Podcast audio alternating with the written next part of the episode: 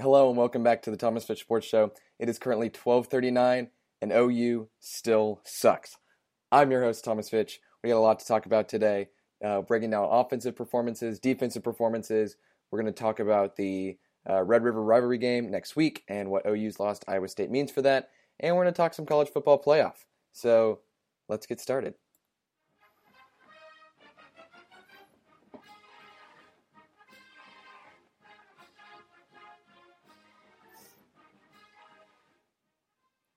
All right, so let's start off talking about Sam Ehlinger, um, who had an incredible game. He was 30 of 50 for passing, 380 yards, two touchdowns, one pick. He also ran 20 times for 107 yards. He had the most carries out of anybody on the team. So, first reaction comparing Shane Buechele's game to Sam's game is that Shane takes hits, Sam gives them. Um, Sam is a bruiser. There were multiple times in the game where he was running over guys.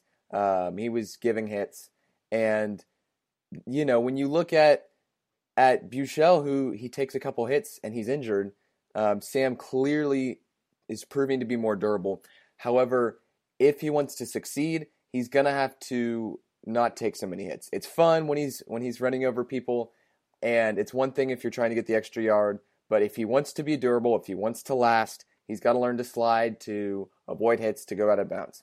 Um, but it was a great game. He started off the game with a pick. He was rolling left. He tried to throw, um, and he just underthrew it a little bit. But after that, he really had a lot of confidence to come back and have an incredible game. So that just shows the the grit that he has as a true freshman. I mean, he's my age. He's literally my age and he's throwing for 380 yards against Kansas State. Um, so that's incredible. And so I believe that he should be starting for the rest of the year. You know, honestly, I don't think unless he unless Ehlinger gets injured, I don't think Buechele steps up t- uh, steps foot on uh, the field for Texas. I just I the the way Sam played he he was completing passes. He has some incredible passes across the middle. He can throw across the middle because he's not five foot six and a half. Uh, Shane Shane's not. He's five ten, but he he can throw across the middle and he can hit guys. And he's not standing in the pocket for four seconds. And instead of throwing downfield to an open man, he's checking off to a, a running back. Um, he is also better in the pocket. He was with the O line being still very depleted he he took zero sacks, none, no sacks. So his elusiveness in the pocket, his accuracy, and just his the, the intangibles, the leading leading the team on the drive at the end of the game to tie it, to send it to overtime, and then leading us in overtime to win. That's this guy is 18. he he's a freshman in college, so he clearly has the intangibles that make a great quarterback. So I think at this point, and and I I truly believe that with Sam, this is a team who could contend for the Big 12 championship. I, I honestly think so. I that's not to say I predict that we will, but I think we can beat any team in the Big 12 right now. There's no team that scares me. And I'll I'll talk more about OU in a little bit and how uh, they used to scare me with their O line, and I thought we were going to get killed. But and we'll break that down a little bit, but they don't scare me. Um, let's move on to Chris Warren because I was calling for him all game. the The first time when we had the ball, uh, we had about a first down, first and goal on like the three, and we only ran it once, um, or only ran Porter once, and we ended up going uh, four and out and turning the ball over on the one. And it blows my mind. Even and, and they fixed that later because the next time we were on the one, they gave it to Porter and he ran in it, it Warren has to have done something wrong in practice. I don't know what it is. I don't know if he failed his Greek mythology test. I don't know. I, I, I don't know.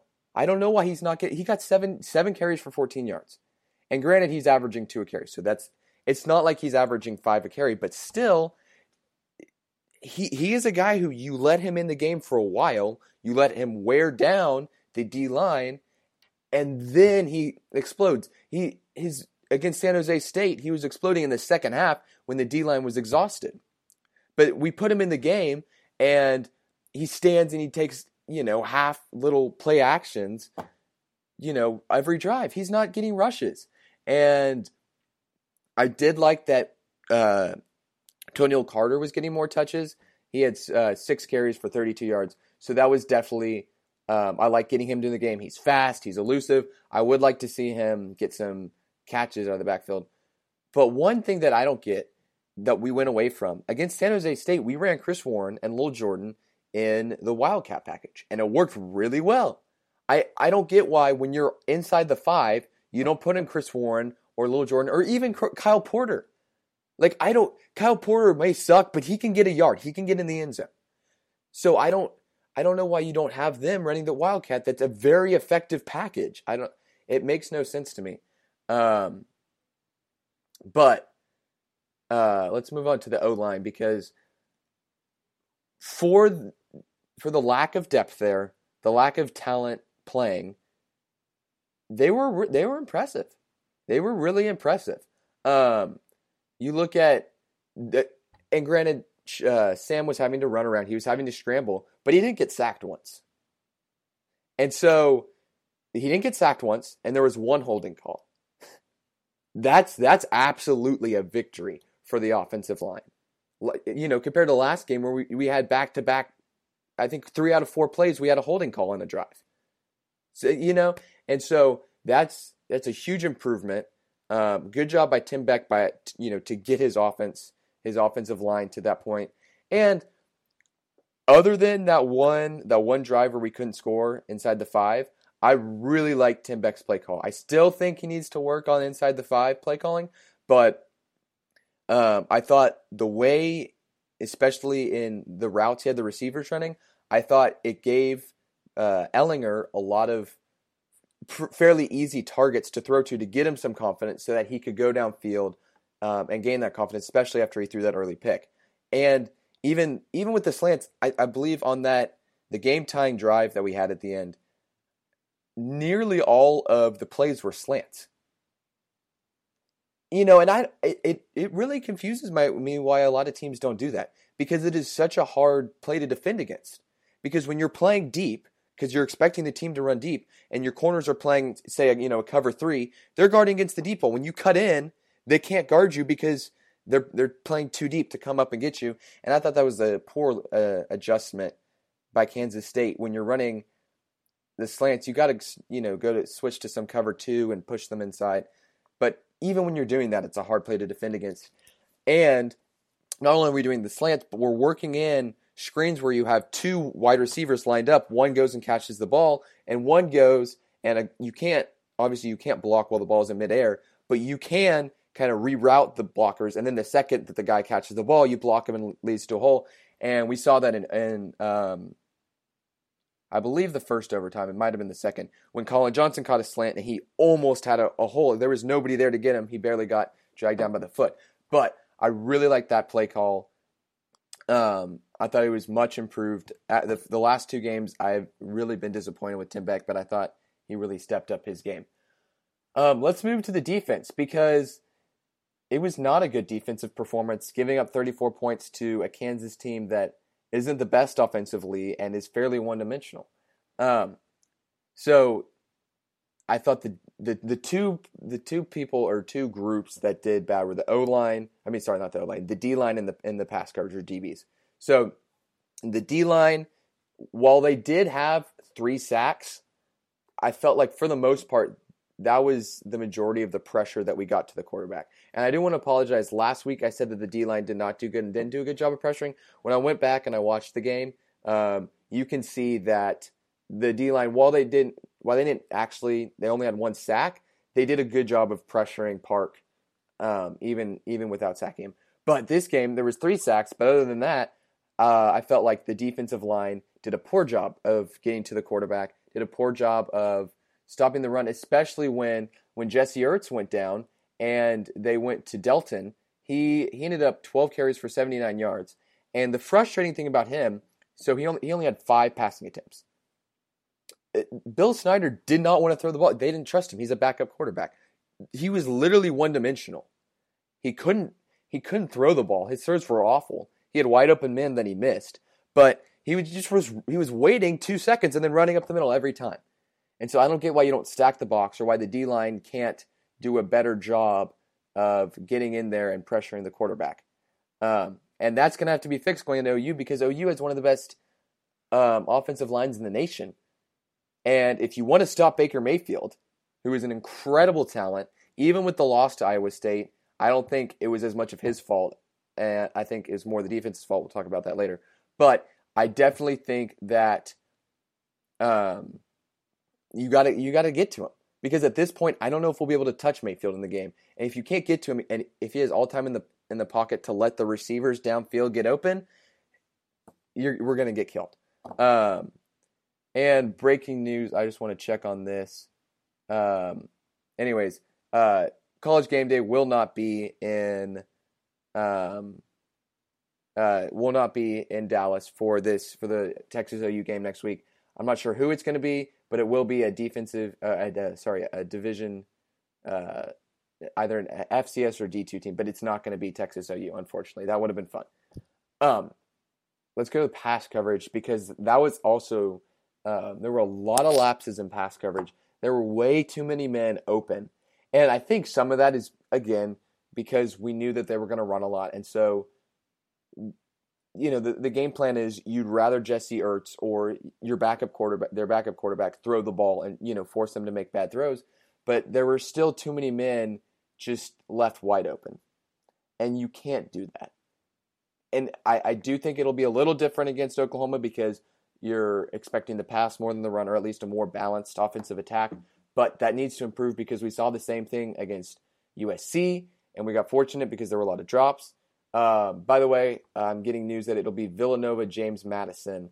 That's where game day will be next week, just to let y'all know. Um, but against USC, against San Jose State, against Maryland, there were too many lapses in coverage where uh, what it was, and it's often the tight end. Um, but somebody finds their way to just get wide open, and we got to fix that. Um, I'm going to do my stars of the game. It looks like we're we're running short. I only have 15 minutes with this podcast, but we'll probably do two. Um, so, anyways, we're going to start off with the offensive MVP. there's there's no doubt in my mind that it's Sam Ehlinger. Um, 487 yards of total offense, two touchdowns. One pick was the first play of the game, but his ability to lead the team shows that he's the quarterback of the future. And you, I want to be careful saying that because we said that about Buechele, we said that about David Ash, Garrett Gilbert, but he, he looked good. He looks legit, and he's still a freshman. So that's the good news is that he's young. He's still got a lot of years left in him. Um, and so he was he's that's our offensive uh, MVP, defensive MVP. Um, Malik Jefferson, who he really had an impressive game to uh, he had 10 total tackles, six solo tackles, half a sack, two tackles for loss. He's just, he's everywhere. he is, if you really want to, he's just so much fun. If, if you're watching the game, just watch him. Watch him on a play because he's flying. He, he watches, he's watching the quarterback. He's rushing, you know, he's rushing. He'll be on the opposite side of the field and run to the other side and he'll get a tackle. He's so athletic. I think he's going to be a top 10 draft pick, which is a shame to lose him, but he's he's incredible, and and he's stepping up as a leader too. He's n- not only is he playing well on the field, but off the field he's leading the team. He's leading the defense. Um, biggest surprise, uh, good, good surprise. Malcolm Roach. Uh, I felt like we haven't heard his name much this year, but uh, he had six total tackles, two solo, and he had a big sack um, towards the end of the game. Uh, I believe he was on a third down or something, and that was big. And so it's good to see that because uh, he had a good year last year. It's good to see him getting back involved. Uh, the other the other surprise was Reggie Hemphill-Mapps, who uh, he got in the doghouse, I believe, after Maryland. I believe so. Um, but since then, he's kind of been working his way up, getting more trust from the Texas coaches. He's back returning kicks uh, or returning punts. But he led our team in receptions, 12 receptions, 100, 121 yards. And what impresses me about him is he's so elusive in the open field. He's he's hard to tackle. He's a big body, and and so you know, I think you know we got to utilize him. Collin Johnson was our second uh, receiver, but with him, Phil Maps, with Collin Johnson, with Lil Jordan Humphrey, you got these three big bodies in the backfield who um, are really hard to tackle. All right, so we're running out of time.